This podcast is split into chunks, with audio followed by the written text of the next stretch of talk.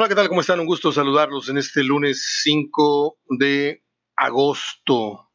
Qué rápido que va esto. Eh, de 2019 soy Mario Ortega hablando de fútbol para propios y extraños, amigos, conocidos y uno que otro enemigo, Pitarra. Aquí estamos para comentar un ratito nada más lo que fue la jornada número 3 que trajo desde ya la goliza más eh, escandalosa del torneo. Creo que no, no espero ver otro partido de siete goles o más eh, en el presente campeonato, francamente. Y si esto ocurre sería lamentable, porque esto habla de una, pues de una situación muy dispar, muy que no le hace bien al fútbol mexicano que haya partidos de este, de este nivel. Aunque la tribuna, yo siempre he pensado, no sé usted, incluso cuando su equipo va goleando, que conforme se van acumulando los goles es menos el entusiasmo, se gritan con menos entusiasmo. ¿Se ha dado cuenta? El 3 a 0 todavía se corea mucho, el 4 por 0, a menos de que se esté jugando un clásico y estés acribillando al rival, eh, que no se ha dado el caso. Digo, sí, sí se ha dado, perdón.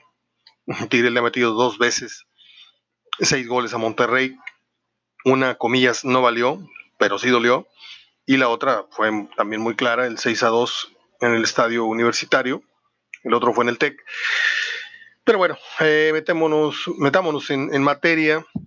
Les comento así de, corridito eh, las efemérides de hoy. Un 5 de agosto fallecieron eh, Marilyn Monroe, por ejemplo.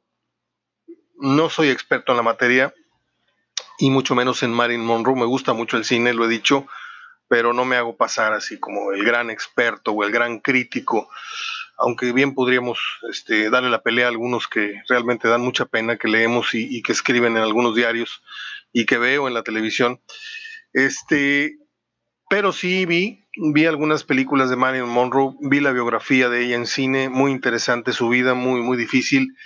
Se habla de que fue asesinada por, por el gobierno de los Estados Unidos, se habla de que fue amante de John F. Kennedy, se habla de que eh, Frank Sinatra sería el autor intelectual de la muerte de Marilyn Monroe. En fin, por tantos secretos de alcoba que ella llegó a, conocer de la cuestión gubernamental, dicen que tuvieron que, liquidarla y la encontraron un día muerta por una sobredosis ahí de barbitúricos, algo así. Eh, una mujer hermosa, no tenía las medidas perfectas, pero era un bombón de mujer. Esa mujer sonreía y salía el sol. Yo tengo una colección muy particular de, fotos de ella, de todo tipo, ¿eh? desde desnudos hasta fotos de películas y la tradicional foto aquella donde viene con su con su falda este, levantada eh, toda vez que se paró en una toma de aire, que luego repitió este, de manera, pues, no sé cómo llamarlo, eh, metafórica, la, la, película aquella, la de Woman in Red, de Jean Wilder, Mujer de Rojo, algo así se llamó. bueno, ya como hoy falleció Richard Burton, que fue uno de los 27 maridos, no sé cuántos tuvo Elizabeth Taylor. Un día como hoy murió Alec Guinness. Cuando nosotros hablamos de los récords Guinness, hablamos de este señor seguramente. Eh, murió un día como hoy, hace muchos años, eh, uno de los compositores populares más queridos eh, en México, que es don Chava Flores, aquel que cantaba ¿A qué le tiras cuando sueñas mexicano? O aquella famosa, la de, Toma Bartola estos 10 pesos, eh, no me sé la letra, pero la he escuchado algunas veces, muy simpático. Mm, un día como hoy murió el baterista del grupo Toto, o Toro, eh, Jeffrey Porcaro, así como la tica costarricense Chabela Vargas, que en realidad, eh, bueno, era, se decía mexicana, pero ella nació en Costa Rica. Eh, un día como hoy nacieron los actores Robert Taylor, un actor fuerte de carácter, poca gente lo conoce, y el cineasta John Huston, eh, por mencionarles algunos nada más. Bueno, ahora sí vamos a hablar de lo que más o menos entendemos un poco mejor, que es el fútbol. Eh, les digo los resultados para ir comentando poco a poco. 1-1, eh, Puebla Chivas, de los pocos, poquísimos resultados que atiné esta semana, porque aquí no nada más les cacareo cuando atino 6 o 7, aquí también yo solito me, humillo y les digo que esta, esta jornada le atiné Ah, al Puebla Chivas, fui empate, le atiné al Necaxa y mm, al América. Fallé en el resultado de Atlas, en el de, Cruz Azul visitando a Querétaro. Eh, fallé en el de Pachuca, por supuesto. ¿Quién se iba a imaginar que Bravo le iba a ganar a Toluca? Yo no iba con el triunfo de Tigres en, en y tampoco iba con la victoria de Monterrey en recibiendo a León. Puebla, Chivas, pues fue un partido entretenido, lo vi. Vi también un poquito nada más porque a esa hora estábamos saliendo como cada viernes. Tenemos ya nuestra costumbre de ir a recoger la ropa a la lavandería y de ahí pasarnos al súper y del súper agarramos carretera y nos vamos a, a Santiago, había Santiago por allá a cenar, a pasarla bien en una quinta, etcétera, y, pasar un fin de semana ya desde hace varios, varios años. Eh, hay varias sorpresas, definitivamente eh, no se puede considerar sorpresa la victoria de Santos con Atlas, no muchos la tenían en su papeleta de pronósticos, yo admito que no, pero no se puede considerar, Atlas confirma que es un equipo que va a pelear, pero no sé cuánto le dure el gas. Y Santos trae un paso perfecto, de hecho es el primer lugar de la tabla. Eh, y le digo, fue un buen partido, pero creo que Atlas mereció mejor suerte. El que sí de plano rompió muchas quinelas, además de eh, la derrota de Pachuca en casa con Morelia, fue la humillada que le puso el Querétaro al Cruz Azul. Cruz Azul trae dos puntos en tres fechas, no ha, no ha sabido lo que es la victoria. Eh, yo creo que Peláez está pasando por momentos muy difíciles porque ¿qué va a pasar a la hora que tenga que cortarle la cabeza a Caixinha? Que no es este, mala idea, ¿eh? porque el equipo formado para pelear el campeonato y, y si esto le agregas que el América aparentemente pierde fuerza con la salida de dos o tres elementos, Nico lastimado todo el torneo, regresa hasta la liguilla, eh, Mateus Uribe que ya se fue junto con Marchesín al Porto, eh, la salida anterior de, ¿cómo se llama el defensa este, Edson. Eh, yo creo que América sigue siendo considerado favorito al título por una inercia, por una cuestión de vamos a, cubrirnos con ese pronóstico, pero en la realidad es que se ha, se ha desforzado notoriamente. Obviamente van a, van a venir algunos, yo me, me imagino que dos refuerzos como mínimo para cubrir, no sé si portería de seguro y mediocampo o portería y, el eje del ataque. Se habla, bueno, regreso al Querétaro, les decía, Bucetich da una cátedra a este señor que es más verborrea que otra cosa, que es Caixinha, sí, tuvo un título en Santos, ya se lo aplaudimos, ya se lo, eh, ya se lo pagaron bien pagado, y después de eso, Caixinha no ha vuelto a darle el clavito, ¿eh? lo que quiere decir que muy, muy, muy ducho en esto no es. O sea, por ahí te topas con la suerte de un título como se topó Hugo Sánchez con dos, como se topó algún otro por ahí en el camino, pero esto de la constancia, teniendo el plantel que tiene, no lo ha mostrado Caixinha. ¿Qué va a pasar, les decía, con Peláez a la hora de tenerle que cortar la cabeza al técnico portugués? ¿Se la cortará a sí mismo también? Porque es muy fácil decir, este, no funcionaste, te vas, sí, pero ¿quién fue el que pensó en Caixinha? ¿Quién le dio todos los refuerzos y ha, ha gastado todo el dinero a favor de Caixinha, Ricardo Peláez. Por eso les digo que ha de ser un momento de mucho apremio para Peláez, porque su ciclo en América terminó, creo que dejó muy, muy cerrada con llave la, la puerta, no creo que haya un regreso ahí, terminó peleado, lo corrieron, de hecho lo corrieron feo, este, y bueno, después de América y de Cruz Azul, el tobogán a dónde te lleva? viendo a futuro, como yo siempre hago el ejercicio con los entrenadores. Cuando ya dirigiste dos, tres equipos grandes, no te queda más que pues agarrar medianitos y, y como el profe Mesa o como Bucetich a veces, este, por, por puro gusto, por no, no por necesidad, siguen dirigiendo aunque sean equipos que saben que no van a, a ganar eh, realmente cosas importantes. Por ahí Bucetich levantó una copa, muy bien, pero difícilmente puedes competirle a, los tres, cuatro gargantones en tema de liga, ojo, liga. Eh, ¿A dónde iría Peláez después de que eh, se termine su ciclo o lo corran de Cruz Azul, por ejemplo? Yo a Peláez lo vería en Monterrey, yo a Peláez lo vería en Toluca, Yo a Peláez lo vería, no sé si Necaxa por tener algún pasado televiso o si tenga algún nexo todavía, pues no, no creo que Televisa. Pero ya si traicionó este, de plano los colores del América yéndose a Cruz Azul, pues no sería mala idea verlo en Chivas, ¿no? O sea, ya de plano. O sea, anótame este comentario que no tiene mucho así de premonición, pero simplemente un, advertir que si llegase a terminar el ciclo de Peláez en cosa de semanas o, o iniciar el próximo año y Peláez ya no esté en el Cruz Azul, eh, anótelo como un sustituto o un relevo en la presidencia de Monterrey o en la presidencia deportiva de Monterrey o en Toluca o por ahí les dije otro, incluso Chivas, ¿sí? Eh, Cholos es el que está armando un buen proyecto también a futuro. Eh, yo creo que va a tener buena chamba Peláez, pero si le fracasa esto, no creo que muchos le sigan apostando. También esa es otra que hay que decir en su contra.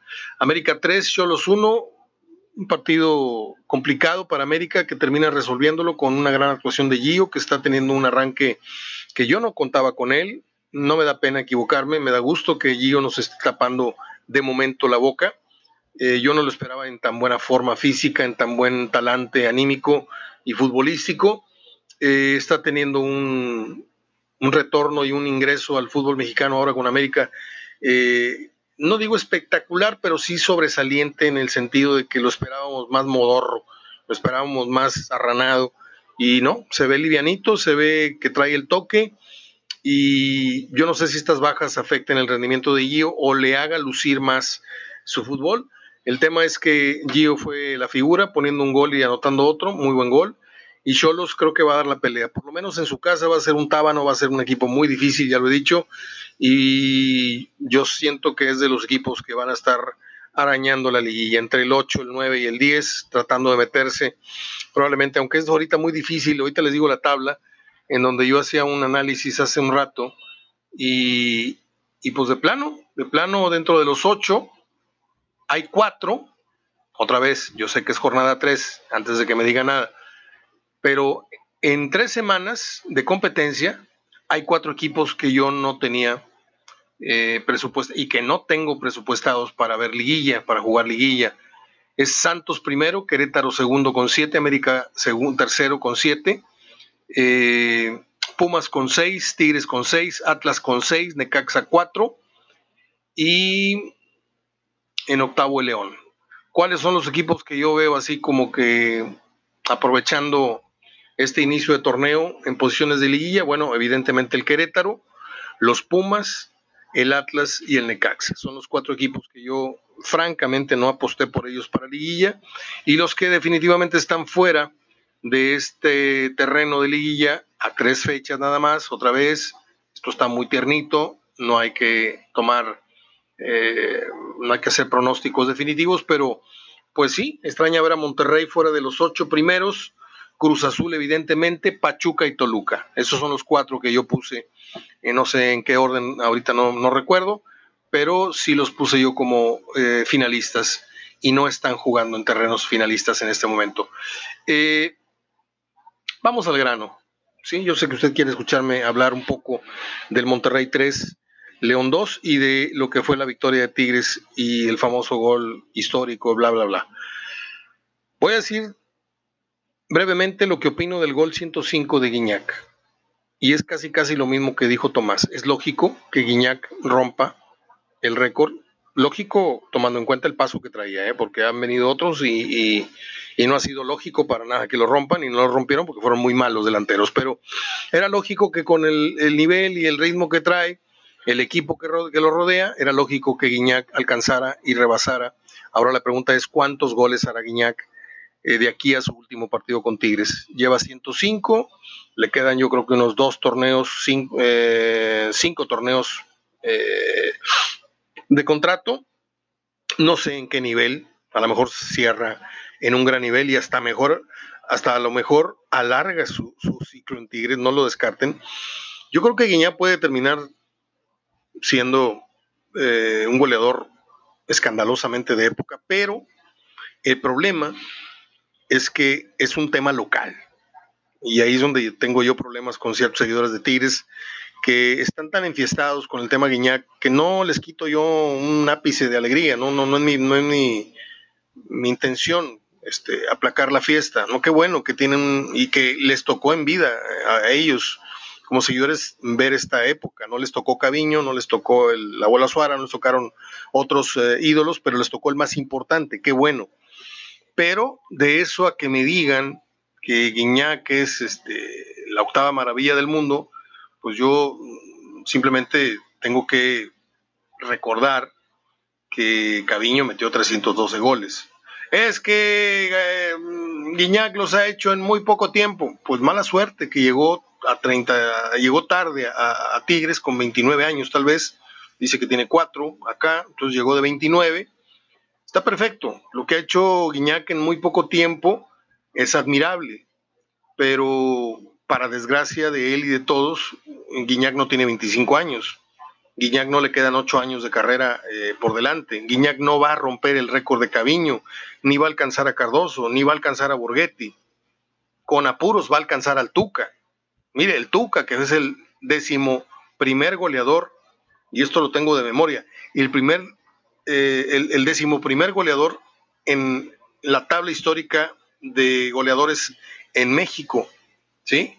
Entonces, es como la fiesta de la cuadra de arriba de mi casa. O sea, si hay un ruidazo, no estamos invitados, es la alegría de la familia fulana, y qué bueno, aplausos al señor que cumple 90 años y felicidades. Que les dure mucho tiempo Guiñac, que les dure mucho tiempo el festejado, pero de eso a que me digan que es el non plus ultra, mm, con todo respeto para la gente que le va a Tigres, con todo respeto para la gente que es joven eh, y que ven el fútbol del Diablo Núñez para acá o que ven el, fútbol de, de Tuca Ferretti para acá con Tigres, no sé, pero no todo lo que está escrito en libros este, se va borrando con el tiempo, ¿eh? No, no, ahí está la historia, ¿sí? Así como León tiene campeonatos que no nos tocó ver, y, el Veracruz tuvo una figura como el Pirata Fuente y el otro, y así como Reynoso se dice que es este, el mejor extranjero venido a México, a México, cosa que no estoy de acuerdo, no estoy de acuerdo, este, pero bueno, di una mentira muchas veces y, probablemente termine por ser verdad. Y si esta mentira le dicen los medios electrónicos más importantes del país, pues con más facilidad esto termina por ser una verdad absoluta. El mejor portero de todos los tiempos en México, Marín Miel Marín. El mejor de, mm, extranjero que ha venido, el Reynoso o Marín. Y, no consideran a Cariño, no consideran a Claudio Lostanao, los grandes expertos que yo he tenido oportunidad de entrevistar, sentarme a tomar café, hacer una peña con ellos, los grandes expertos, ¿sí? Don Jesús Pablo Chavarría, que en paz descanse, en gloria esté, mi gran mentor, mi gran maestro en periodismo, el mejor que ha escrito de fútbol en esta entidad. Me llevó de encuentro a todos, el mejor. Me dijo, Mario, tú estabas muy niño cuando tu papá te llevaba a ver los últimos partidos de Claudio Lostanao. Claudio Lostanao era un maestro, un maestro. Ahora, esto que voy a decir es muy, muy duro. Puede sonarle a, varios como una irresponsabilidad. Pero en una peña, ah, eh, hablando de fútbol, tenía yo en la mesa a mi izquierda al Huesos Montoya, a mi derecha al Alacrán Jiménez. Fue en el Hotel Ancira y el Alacrán no tiene pelos en la lengua. ¿eh? El Alacrán habla de sus adicciones, habla de su paso por el fútbol, de todo lo que perdió por X, Y, y motivos. Y dice que, y hay otros también, el Huesos me lo dijo, ahora lo recuerdo, que se atizaban, pero bien bonito, Reynoso y otros jugadores antes de saltar a la cancha. Incluso dijo que llegaban a hacerlo en el vestidor de un equipo local de Tigres. No quiero mencionar los jugadores de Tigres porque ahí sí me da mucha pena, pero él llegó a ver, porque fue partícipe y, esto le quita un gran mérito, así como a Maradona le quita un gran mérito eh, la, cuestión de la drogadicción. Eh, eh, no sabemos cuántos goles o cuántos partidos jugó bajo la influencia de la cocaína o de, o de varias drogas. Así a mí Reynoso se me cayó al piso, pero al piso. Ya luego como entrenador todavía más, eso de, de, poner este ácido amoníaco y ácido muriático y cortarle el clima al, vestidor lo que, visitante, eso de si te mete un gol hermosillo no vuelves a jugar, le dijo Aaron Gamal, esas, esas técnicas de quiebralo si no, no vuelves a jugar conmigo, todas esas leyendas urbanas son ciertas, son ciertas. Reynoso dirigía totalmente drogado en la banca de Tigres, en fin. Entonces, si usted me dice, Mario, bueno, vamos separando este, etapas, la de jugador y la de técnico, pues como jugador tiene sus bemoles por esta situación que le digo que controla la Gran Jiménez. Y como técnico, todavía más, aunque haya dejado muy alta la, estafeta como entrenador, récord de puntos en América. Eh, Tigres contó con mucha fortuna de no haber recibido gol en los primeros 20 minutos del partido. Eh, creo que Guiñac fue un, zombie en la cancha y apareció en el minuto 90, mete el gol y a cargarlo en hombros se ha dicho. Ese es Guiñac, el hombre oportuno, el hombre que trae estrella, siempre la ha traído consigo, eh, que trae la pata de conejo o el trébol, no sé qué, siempre ha sido así. Así hay personas y, hay que aplaudirlos porque no todos tenemos esa, ese don de la ubicuidad, el don de la suerte, el don de carisma también. Eh, Guiñac le da las gracias a todos, le regaló una camiseta al Tuca, a Hugo Hernández, a Mejía Barón, bla, bla, bla. Eh, haciéndose pasar como por, muy humilde en el logro, pero la verdad es que cuando Guiñac celebra un gol, deja atrás a todos los que lo van correteando y va a festejar, va y festeja con los que le da la gana. Aquí hizo una pausa, no voy a echar mentiras, se dejó abrazar por tres o cuatro, dos segundos, y rápido corrió con el que más le interesaba festejar, que curiosamente no estaba en la cancha, que era Vargas. ¿Sí? A mí esos detalles como que no me gustan, pero bueno, eso ya es poniéndome muy exquisito en, el análisis de Guiñac. Eh, mucha suerte para que Guiñac cumpla con su contrato limpio de lesiones eh, va muy bien. Y la pregunta es, ¿cuántos goles va a meter? Está a 10 ¿Cuántos goles le lleva a Suazo? Lo tenía yo aquí en la mente, eh, Lato. Yo creo que va a rebasar a, Suazo. A 16 goles está, ya me acordé, a 16 goles de Suazo, pues metiendo 5 por torneo, le quedan 5, imagínense, nada más así, bajita la mano, teniendo un, torneo así jodidón de 5, pues si son 3 de 5, son 15, más otro torneo más que le queda, le quedan 5. Yo creo que fácil. La pregunta es, si sigue jugando en un alto nivel, Guiñac de 105 lo veo en 7 por 5, 35, lo veo con 140, de 140 a 150 goles terminando su era como Tigre y soy el primero que se echa un clavado en el pronóstico de cuántos goles anotaría el francés. Ya después otros van a jugar este juego, pero aquí se los dije yo primero. Eh, buena victoria y a lo que sigue. Eh, Tigres va a recibir a Necaxa, que le metió 7 a Veracruz, imagínense, 7. Monterrey. Monterrey tuvo un segundo tiempo muy valioso, sacó eh, la casta, eh, y todas las medallas que usted le quiera colgar. Perfecto, le ganó 3-2 a León, que lo tenía 2-0 abajo. Yo le pregunto a usted, ¿esto le da a usted, seguidor de Tigres, las eh, Rayados, la seguridad, porque se ganó, de que Monterrey en futuras ocasiones, perdiendo 2 a 0, va a poderse levantar? ¿O esto le preocupa a usted en el sentido de que un resultado como el que consiguió Monterrey raras veces se va a poder conseguir. O sea, tienen el mérito de la reacción, pero tienen el, gran eh, defecto del haber permitido que León se les pusiera encima en su casa, en su casa, que son dos temas, ir perdiendo e ir perdiendo en tu casa 2 a 0. Monterrey tuvo todo lo que ya dije, la virtud, las ganas, el coraje, bla, bla, bla, bla, bla. Le ganaron 3-2 a León, perfecto. Sí, pero yo pondría un asterisco ahí y vería el, partido de la jornada 1, pésimo. El segundo partido ante San Luis, pésimo. Y la mitad del de la fecha 3, pésimo. O sea, Monterrey Ilvana cinco medios tiempos muy malos y al momento trae un medio tiempo que le da un buen resultado bueno. Vámonos con ese análisis. Siguiente partido, vamos hablando de buenos tiempos, buenos segundos tiempos, pésimos segundos tiempos.